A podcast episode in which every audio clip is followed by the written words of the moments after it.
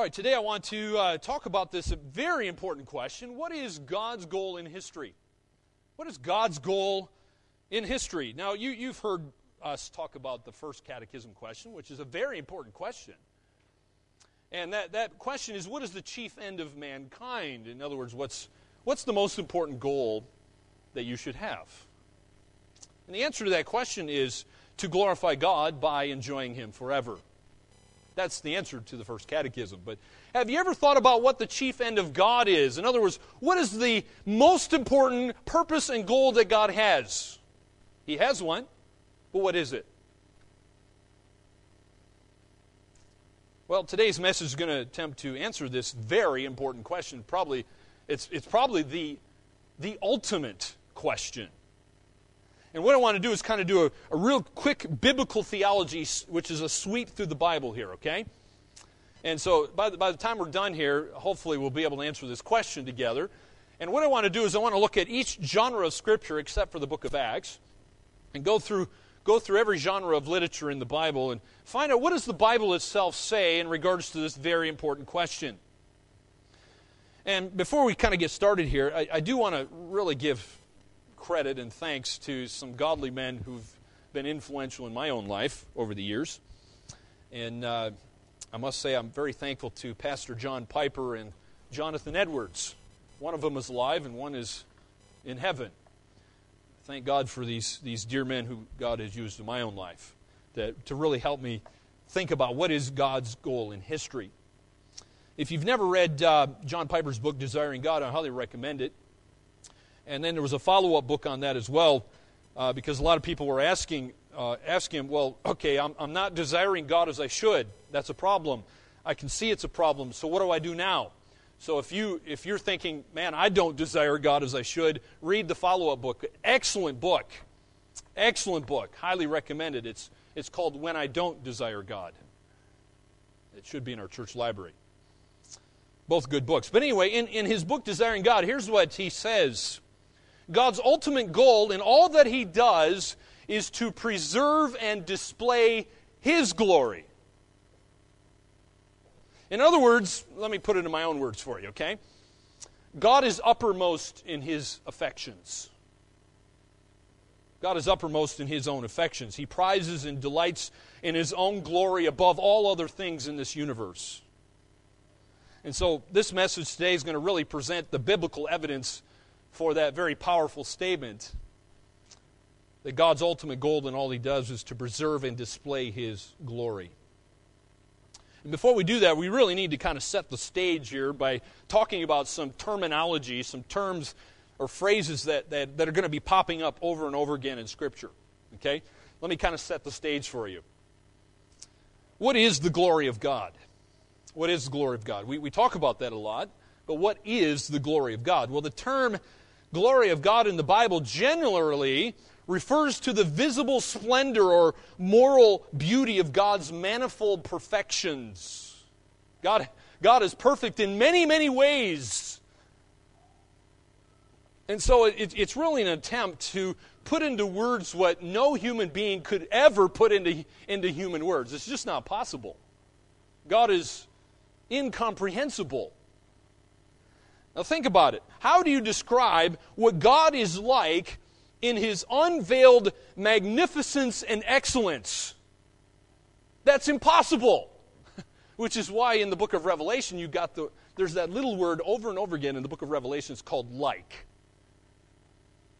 Because poor apostle John cannot possibly describe the indescribable, so he has to use the word like to describe who Jesus is and what he does.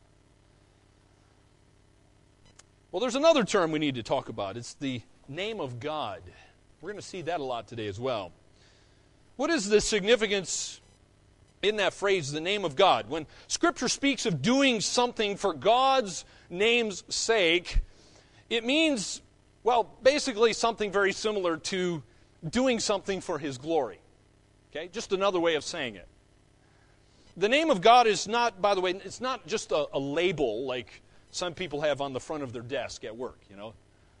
The, you, you ever seen that? Or on the door of their office? It's, it's not the same. It, it, what it is, it's a reference to God's character. The term glory simply makes more explicit what the character of God is really like. So, implicit in the term name, uh, I, should, I should say this is implicit in the, in the term name when it refers to God. So, what I want to do now is kind of get a, a, a, quick overview, kind of look at some of the high points of redemptive history uh, as, as God has revealed himself through the various genres of Scripture. And, and I hope by doing this, the, the purpose that God has will become clear to you. So, my aim is to help you discover this unifying goal that God has in all that He does. I want you to know God better. So, in order for us to start here, I think a good place to start is to start where God starts in the beginning. Look at Genesis chapter 1. Well, this, this is where God starts here in Genesis 1. He starts with creation. And so uh, we're going to, obviously, we're going to be starting the Old Testament today and work all the way to the book of Revelation very, very quickly. So let's look what uh, God says in creation. Look at uh, Genesis 1, verse 26. Genesis 1, 26. Then God said, Let us, that's the Trinity, make man in our image, after our likeness and let them have dominion over the fish of the sea, and over the birds of the heavens, and over the livestock, and over all the earth, and over every creeping thing that creeps on the earth. So God created man in his own image. In the image of God, he created him. Male and female, he created them. My point here is not to talk about the marriage debate that's going on, although this is highly significant for that. Notice God did create male and female. He didn't make Adam and Eve, or sorry, he didn't make Adam and Steve. He made Adam and Eve. God defined marriage. We have no right to redefine it. But that's not the main point I want to talk about. The biblical story of creation reaches its climax here with the creation of man. And notice man is described here as male and female. And notice it says they, they are both made in God's image. Now, there's four things we need to note about this climactic act of creation. It's the last thing that God does in creation. But we need to, we need to take note of number one man is created as the last of all of God's works. And so, what does that make man? It makes man the highest creature that God made. No, no other creatures on planet Earth were made in God's image. Okay? So, so the animal rights people got it, they got it all backwards. Okay? They, they've got it mixed up. Right? When we start putting animals on the same level as people, and sometimes even putting animals above people, that's wrong. God put man above the animals. They're to have dominion over the animals. And number two, only man is said to be in the image of God. Nothing else is made in his image. Number three, only now that man is on the scene here in the image of God does the, the writer, who I think is Moses, he describes the work of creation as being very good. Look at verse 31. He doesn't say this about the other parts of creation, but in verse 31 it says, God saw everything he had made, and behold, it was very good. And there was evening and there was morning the sixth day. So now that man's on the scene, God says it's very good, whereas before he was only saying it was good. And then, number four, man is given dominion or, or rule, authority, and, and God commands man to subdue and then fill the earth. That's in verse 28. God blessed them, and God said to them, Be fruitful and multiply and fill the earth and subdue it and have dominion over the fish of the sea and over the birds of the heavens and over every living thing that moves on the earth. So God gives us the right to be carnivores. It's one of, one of the things we can have authority and dominion there. One of the ways. So, what is man's purpose here? What is man's purpose here? Well, according to the text, creation exists for man. Now, lest you think I'm a heretic, hold on a moment. But, having said that, all right, having said that, since God made man like himself, man's dominion over the world and his filling of the world is, is pointing to something bigger and more important. It's pointing to God, it's displaying God in His glory. Right? So the one who gives that authority is, it, we, we're really, God's using us to point to Him. So God's aim was that man would act in such a way that he would mirror forth God, who is the one who has the ultimate dominion over the earth. It's not us who has ultimate dominion, God has that ultimate dominion. And we're, we're kind of like his, his slaves, if you will, on this earth, acting on his behalf. So man's given the exalted status of an image bearer or um, as a dominion ruler. But why, why were we given this? So that we could be arrogant and proud and do whatever we want? Is that why God did this? No. no. We're not to be autonomous or arrogant. Uh, although that's what Adam and Eve did in Genesis chapter 3 in the garden. They were very arrogant and uh, tried to be, become like God. But God did this so that we would reflect His glory as, as the maker of everything around us. So God's purpose in creation then wasn't just for us, then, was it? Yes, we get to receive a lot of wonderful blessings as a, re- as a result of that. But we are, the, God's purpose in creation is to fill the earth with His glory, not our glory. It's God's glory. Well, let's move on to a sad story in Genesis chapter 11. Because we see in Genesis chapter 11, it doesn't, it doesn't really get any better. we see God has to destroy the whole earth with a flood. That's in the previous chapters. But we come here to Genesis 11 and we have the Tower of Babel. And sadly, the earth hasn't gotten any better.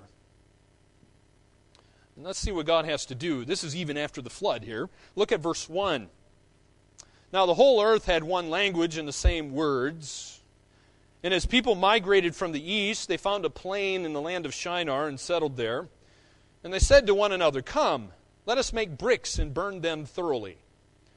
And they had brick for stone and bitumen for mortar. Then they said, Come, let us build ourselves a city and a tower with its top in the heavens, and let us make a name for ourselves, lest we be dispersed over the face of the whole earth. Now, this story has a point. The point of the story is to show how fallen man thought back then, and by the way, we haven't changed. We still think this way. We still think this way, sadly we want to make a name for ourselves. Did you see that in verse 4? They wanted to make a name for themselves. They wanted to show just how powerful and good and awesome they were. but I love the irony in this. They think, they think they're so awesome and so good. We're going to make this, this tower reaching into the heavens, but God said he had to stoop and come down. Don't you just love those? I love it. It's, it's hilarious. We're going to make a tower to God, but God has to come down to them and stoop to their level. the instinct of self preservation in us is sad. We seek to fulfill our pleasures, our lusts in ourselves by anything as seen other than trusting God Himself. We want to exalt our name instead of God's name. We seem to want to employ our own human genius. It was sad. Uh, we were having lunch at work. Uh, Hamish and I were having lunch at work uh, this past week. And, and the conversation came up about the, what was it, the, the God particle. Isn't that what it was? You know, you've seen that huge atom smasher in Europe? Trying to come up with a God particle. That's our own human genius, trying to, trying to mess around, playing with stuff that God made a long time ago, which they don't fully understand, which of course God does. It's really silly. And, of course, you know, people like whom we work with, they, they don't understand. They, they think it's amazing stuff what they're doing, these scientists are doing, but God's not impressed. particularly when, when He's not glorified through what they're doing. So those people are just trying to make a name for themselves. And that's what was going on here at the Tower of Babel.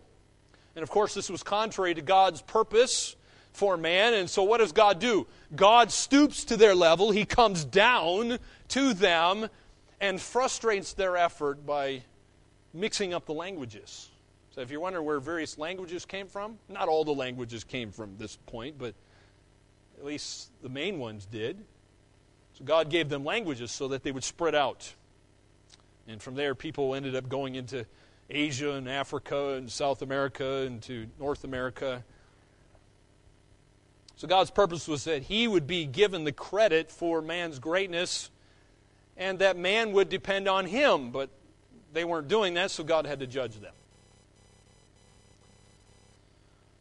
Well, it doesn't stop there. I mean, we, I'm, I'm going to skip over um, several things for lack of time here. We could look at the call of Abraham in chapter 12, but we're not. The same purpose in, in the call of Abraham is that God would make his name great through, through a little insignificant idol worshiper who was a nomad in the desert. He picks a nobody who's an idol worshiper to make his name great. That's the point of the call of Abraham, but we're not going to look at that.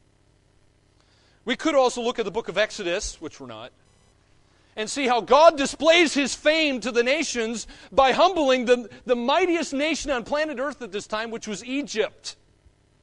He takes the world's superpower and makes them look like fools so that they let his people go.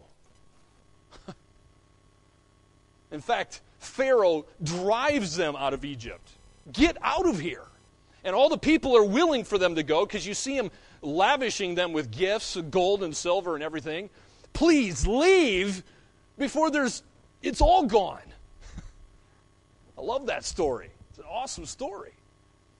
God was making his fame known to the nations. We could look at the giving of the law at Mount Sinai, where God shows that he is the only one worthy to be worshiped. There is no other God. All other gods have false claim to the throne. We could look at the wilderness wanderings, which we won't. Again, God shows He's doing all of this stuff and He's acting for the sake of His name. But eventually, God led His people, Israel, through the wilderness for 40 years. And they had to wander for 40 years because they disobeyed Him, refused to trust in Him. They were looking at the giants instead of the one who was bigger than the giants. Instead of looking at the one who made the giants, they looked at their puny, puny cities in Canaan and the giants who were living in the land and said, We can't do it. So God judged them. For the next 40 years, they wandered in the wilderness. Well, eventually, they did come back to conquer the land of Canaan. So let's look at the conquest of Canaan. We come to the next genre of literature in our Bible, which is the historical books, which starts with Joshua. The book of Joshua records for us how God gave the people of Israel victory over these various nations and lands there in Canaan. At the end of the book, we, we really find a clue to why God did this for his people.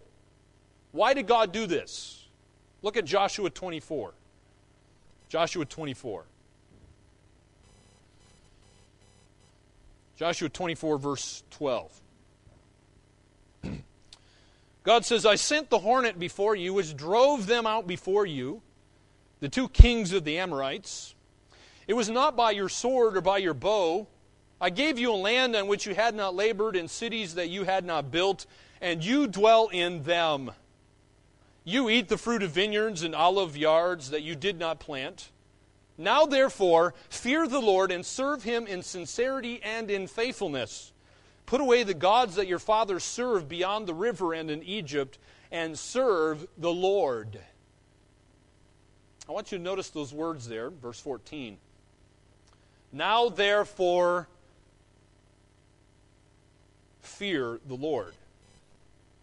That is an inference from God's grace It's an inference in God's grace in, in giving something to Israel which they did not deserve. He gave them everything which they hadn't built. and they walk in and they take it. They didn't deserve that.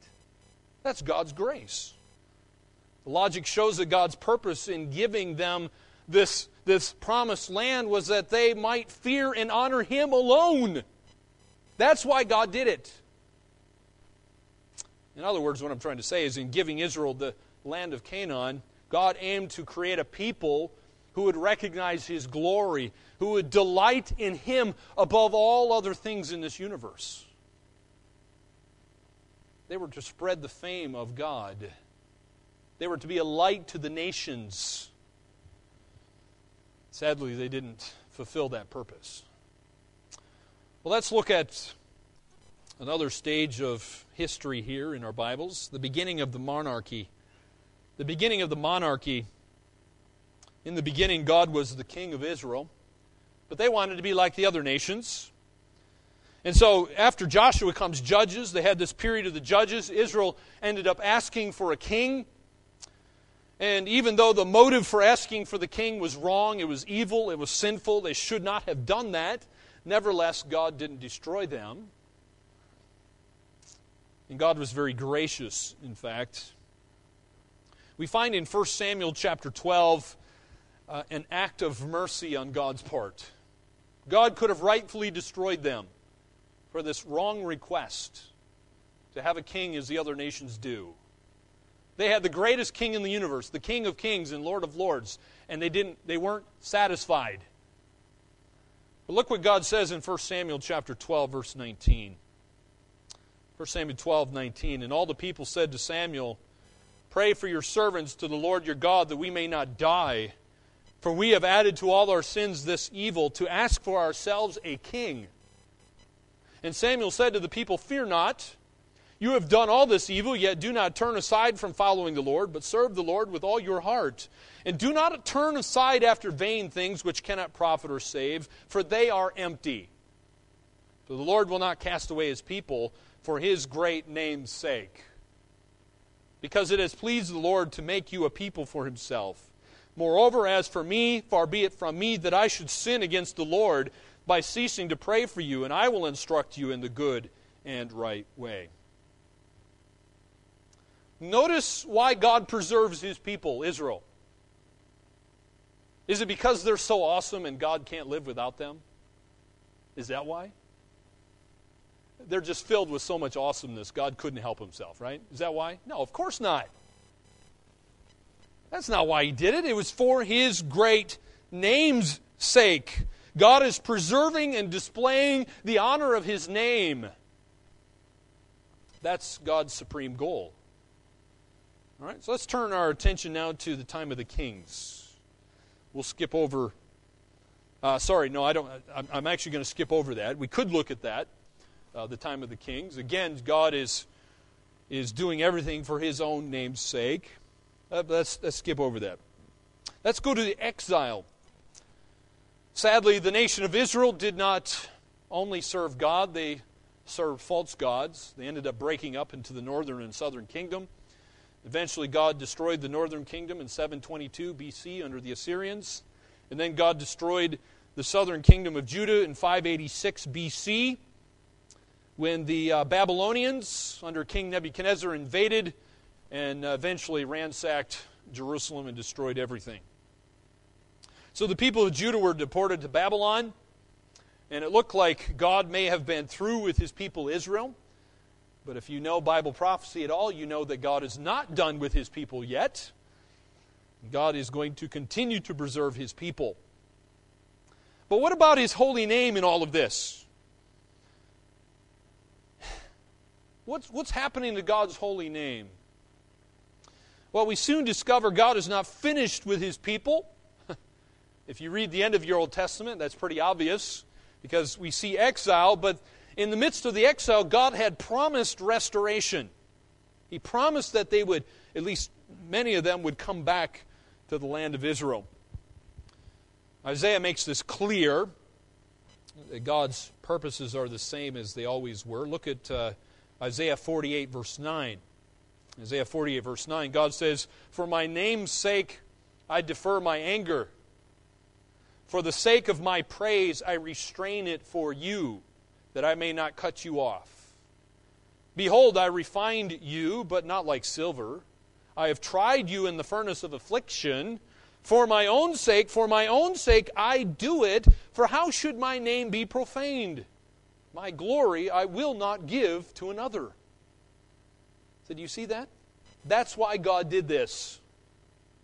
He was trying them, refining them. So, salvation is not a ground for boasting of our worth to God. God saves for His name's sake, for His glory. But it is an occasion for humility and joy on our part uh, as God displays His grace on our behalf. So that's one of the things we can see in the exile and the promised restoration. Well, let's look at the post exilic prophets because there were some prophets uh, that are mentioned in our Bible who, who were prophesying after the exile. After they went to Babylon, remember Persia, Persia conquered Babylon, and then King, King Cyrus allowed uh, many people to come back to Israel. So let's talk about after the exile here. We have Zechariah, Haggai, Malachi. They're prophesying after Israel's return from the exile. Let me just look, let's just look at a few quick verses here, okay? I put these on the screen for you. Each of these, by the way, are reflecting this conviction that God's goal is still his own glory. Look what Zechariah prophesied concerning the rebuilding of Jerusalem. He says, I will be the glory in her midst. That's chapter 2, verse 5. Haggai says the same thing. He says, Build the house that I may be glorified. You see why God's doing this? And then Malachi, uh, in chapter 2, he actually criticized the wicked priest. And he says, They will not take it to heart to give honor to my name. That was the problem that God had with these priests. The glory was theirs instead of going to where it belonged, which was God. By the way, we need to take warning there, lest we take the glory that belongs to God. God doesn't take kindly to that. As he said in Isaiah, I will not give my glory to another. Well, that ends the Old Testament. Let's look at the New Testament. So, moving from the Old Testament to the New Testament, we, we, we see the same idea coming up, lest you think that is somehow some strange idea only in the Old Testament. That would be false. The same truth continues to go genre through genre of Scripture. Promises made in the Old Testament, promises fulfilled in the New Testament. There is a hope for Messiah in the Old Testament, and that Messiah comes in the New Testament. But in the midst of this, God's supreme goal does not change. Although there are some circumstances that, that are different, yes, granted. But uh, the goal does not change. So, before we move into the next section, I want to remind you what the Bible says. I want to remind you what the Bible says. We are to be Christ like. We are to be Christ like. Romans makes it clear in chapter 8 we are to be conformed to the image of God's Son. What I'm trying to say is we're to allow ourselves to be pressed into the mold of Jesus Christ, to think and act and talk like He does. But we got to ask the question then what is Christ like? What is he like? If I'm to be like him, then what is he like? If you have the wrong mold, then whatever you press into that mold is going to come out wrong, then, right? So we got, we got to make sure we're starting with the right mold here as we allow ourselves to be pressed into that mold. So let's look at Jesus' life and ministry when he was here on earth. Let's look at Jesus' life and ministry. Uh, particularly, we're going to look at the book of John. So you can turn to book of John, as opposed to looking at all the books in the New Testament. We'll just take a look here at John. Gives us a quick, quick glimpse of the life and ministry of Jesus Christ. Now, there's, there's two texts from the Gospel of John that show the life and ministry that Jesus had. What was his purpose? What was his goal while he was here on earth? what did he actually say was his purpose and his goal? In John 17, verse 4, as he comes to the end of his life, look at Jesus' prayer here. John 17, 4. Here's what he prays. He prays, I glorified you on earth, having accomplished the work that you gave me to do.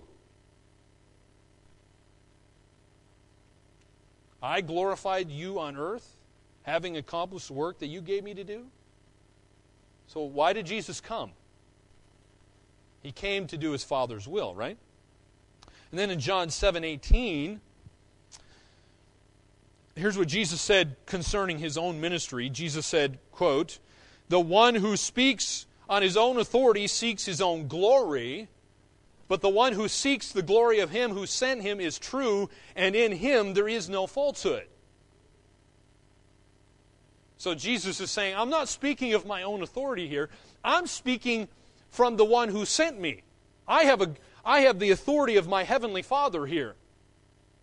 So we can say with certainty that Jesus' all consuming desire and his, his deepest purpose on earth was to glorify his Father in heaven, which was what? And how was he going to do that? By doing his Father's will. So let me ask you how do you line up with Jesus? How Christ like are you? How Christ like are you? You concerned about the Father's will? Is that your driving passion? Is that why you think you exist? How Christ like are you? All right.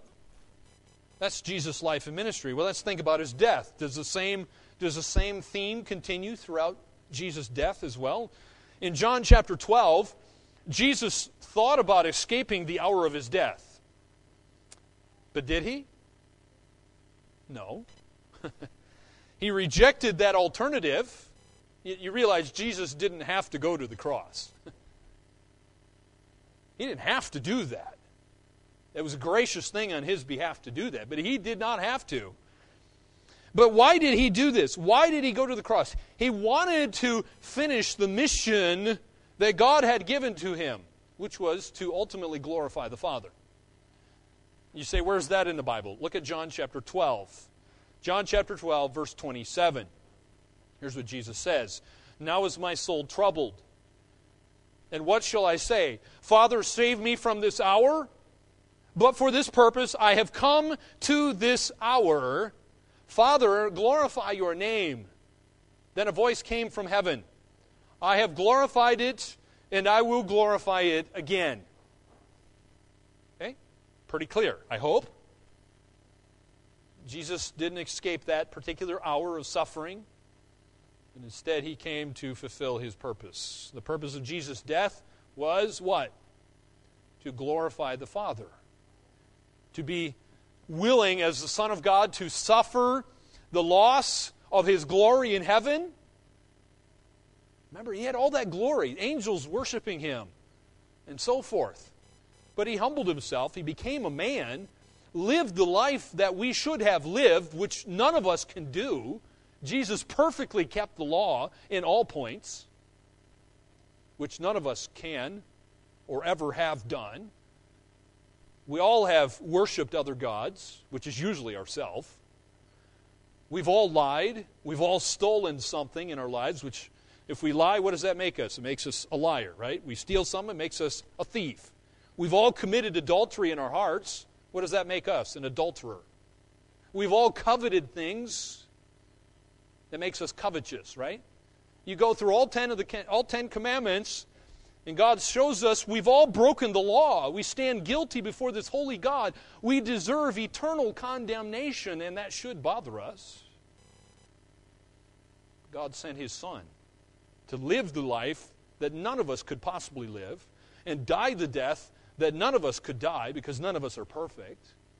He is our substitutionary atonement. He took our place on the cross. Those nails should have gone through my wrist. That crown of thorns should have gone on my head. But even if I had died on the cross, it wouldn't have paid the penalty for my sin. But when Christ died, He did pay the penalty for sin. He bore your sin on the cross. He conquered death by rising again, showing that God the Father accepted the sacrifice. And he is now our great high priest, standing at God's right hand, interceding on our behalf. So, my friend, the worst news there is is that you're a sinner and you stand condemned. You deserve to burn forever in the lake of fire. But Jesus took your place. That's the greatest news. Paid the penalty for your sin, which remember, the Bible says, what is the penalty for your sin? It's death, eternal death. That's the worst kind of death. Jesus paid that penalty. So the judge now says, You're free to go. The fine has been paid for, paid in full. And so now, not only are we, are we, we, God not only makes us innocent through the imputed righteousness of Christ, but you now have, you now have Christ. And all the rights and the privileges that come with adoption into God's family. So, my friend, it's a, it's a, it's a glorious thing what Christ did. So, the purpose of his death and all of that was to bring glory to his Father. But what do we usually think about? It was usually the gospel is man centered, isn't it? You know, it's as if Christ couldn't help himself. You know, he loves us so much, which he does. Yes, the, God loves the world, so he sent his son. That's true. But it's not just about us, okay? God was doing just fine without human beings in this universe before he ever created us. So he didn't save us because we're somehow, you know, there's some spark of divinity within us and we're just so awesome that he just couldn't help himself. God saved us and sent his Son to glorify himself. So, in order to vindicate the honor of his name and the worth of his glory, there had to be a sacrifice. That's the way it's always been. It's, it's, always been that way since the beginning. Blood had to be sacrificed. That's what God did in Genesis 3. Adam and Eve sinned. What did he do? He kills an animal, he clothes them. The animal had to die. Blood had to be shed to cover them. It's always been that way. Jesus was the perfect Lamb of God who came to take away the sin of the world. So the death of Christ shows God's love for us. But in the midst of this, let, us not become too man centered here and think it's all about us because it's not. We need to be God centered. God does what He does for His honor and His glory. All right, let's, let's kind of change gears a little bit and let's think about the Christian life. Let's think about the Christian life for a moment, okay? God's passion for His glory it leads inevitably to the conclusion that God's purpose for the church is that our life goal should be to glorify God. That should be our life goal. We, we often talk about 1 Corinthians 10.31. We, we know it. But let, us read it together quickly here. Here's what it says So whether you eat or drink or whatever you do, do all to the glory of God. Okay? Do we really know what that means, though? Do all to the glory of God? That is your life purpose. That's why you exist. That's why God keeps you alive. That's why you're breathing air. and you can even do the little and insignificant things of life, even something like drinking and eating, working, gardening, walking, sleeping, whatever you can think of. Those things can be done to the glory of God. Well, except sinning, course. You can't do that to the glory of God. But as long as it's not sinning, you can do all those things, God says, all those things to the glory of God, and you should. Well, that's not a one off in the New Testament. Peter shows the goal of our service to God in 1 Peter 4, verse 11, where he says, Whoever serves, let him do it as one who serves by the strength that God supplies, in order that in everything God may be glorified through Jesus Christ. To him belong glory and dominion forever and ever. In everything God may be glorified. That's what Peter says. Well, look what Jesus says when Jesus was instructing his disciples in what their goals should be in their daily life. Here's what Jesus said in Matthew 5 16. let your light so shine before men that they may see your good works and give glory to your Father who is in heaven. Well, let's think about what the last book in your Bible says. Actually, we'll look at, at Thessalonians before we get to that. So let's think about the second coming of Christ in heaven. Because that's where the Bible ends, right? Ends with the eternal state. Let's think about the second coming of Christ in, in heaven. All right? In Second Thessalonians, the, the second coming of Christ is described as something that uh, brings great hope. But at the same time, it's, it's also a terror to the unbeliever. Because Christ is coming again, and when he does, ooh, watch out, the Battle of Armageddon is not a place you want to be as an unbeliever. So Paul says of those who do not believe the gospel here in Second Thessalonians chapter 1, verse 9, here's what he says They will suffer the punishment of eternal destruction away from the presence of the Lord and from the glory of his might when he comes on that day to be glorified in his saints in his saints and to be marveled at in all who have believed because our testimony to you was believed so it's great hope but it's also a terror to the unbeliever but the Bible says that Jesus is coming back. He's coming back not only to affect the final salvation, if you will, ultimate glorification, but through his salvation, it says, notice if you see there, it says, to be glorified in his saints and to be marveled at in all who have believed. This is one of the reasons he's coming back. He wants to be marveled at, and he deserves to be marveled at. By the way, let, me just side note here, because I have heard people say, man, God is very proud and arrogant. He wants to be marveled at. He wants all of the glory and honor. Wow, that's very proud and arrogant. And people say, man, if I did that, you'd, you'd, say, you'd say I was proud and arrogant, right? Okay? But I hope you see a big difference between us and God. God's holy, we're not, right? God's distinct and separate and unique from His creation. In, in, every way, God is the best. I mean, he's, he's the biggest, He's the most awesome, He's the most beautiful, He's the most powerful, He's the most intelligent. He's everywhere, all, all knowing, all present, all powerful, eternal, and so forth, right? In all ways, God is the best. there, there is nothing better than God.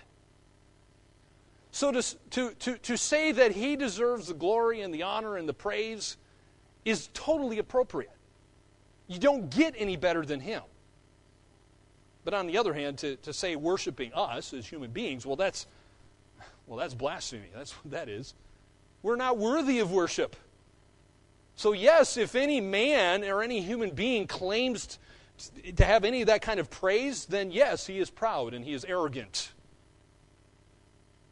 but God is not. God deserves all praise, honor, glory, and worship. So we see here that Jesus Christ is coming back to so that he'd be glorified in his saints and to be marveled at in all who have believed. Well, the last book in your Bible talks about the, the, the, the, uh, the climax of history, if you will, the Apostle John pictures the New Jerusalem here in, at the end of the book of Revelation. The New Jerusalem's the, the capital city of heaven. And notice that it, it, the Bible says it actually comes down out of heaven, down to the new earth, because God has to destroy this present earth we live on because it's cursed by sin. So God's just going to take this earth you and I live on and take it out of existence. Gone, because it's cursed by sin. Romans says the creation is groaning because of sin.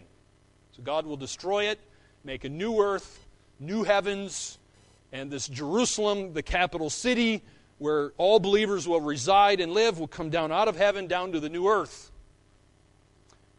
And then ushers, that ushers in the eternal state. And that's where the Bible ends. And it talks about the glorified church who will inhabit the new Jerusalem Here's what the Bible says, right? Look at this Revelation 21 23. It says the city has no need of sun or moon to shine on it. Why?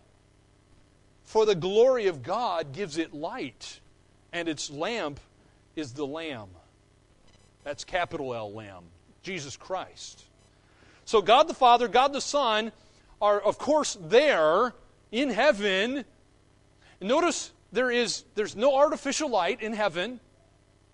It, it, it never gets dark. There's no power outages in heaven. right? God the Father, God the Son, they're the light of the heaven.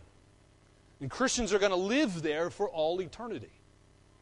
It's the perfect conclusion to God's goal in history. And what is that goal in history? What is God's goal in history? What is He doing? He is displaying His glory for everyone to see and to praise. Let me ask you the question again. What may we conclude from this particular survey of history, of biblical history? What may we conclude from this? Again, have you answered the ultimate question we started with? That ultimate question is what is God's goal? What is the chief end of God?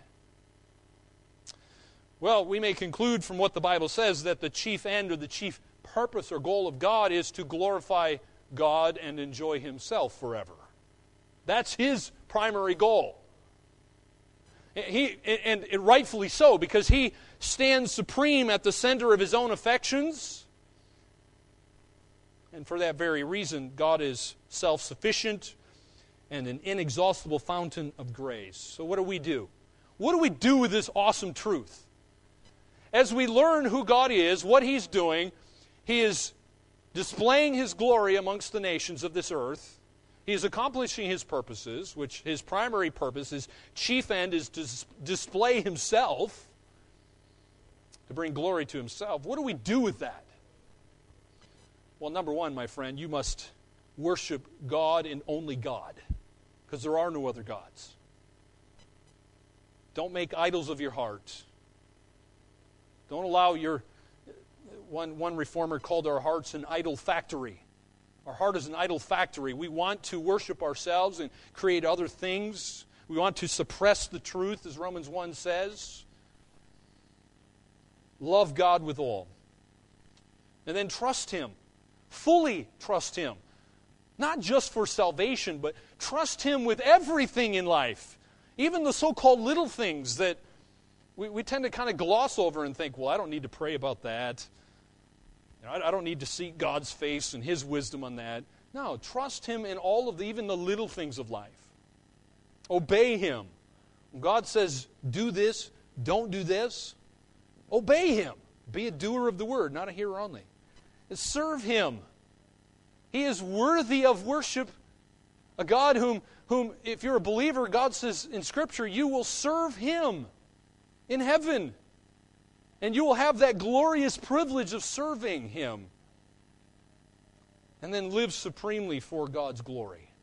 In all you do, everything you do, whether it's, it's at the workplace, at home, whether you come to a church meeting, whether you're exercising, whether you're doing your hobby or whatever it may be, live supremely for God's glory.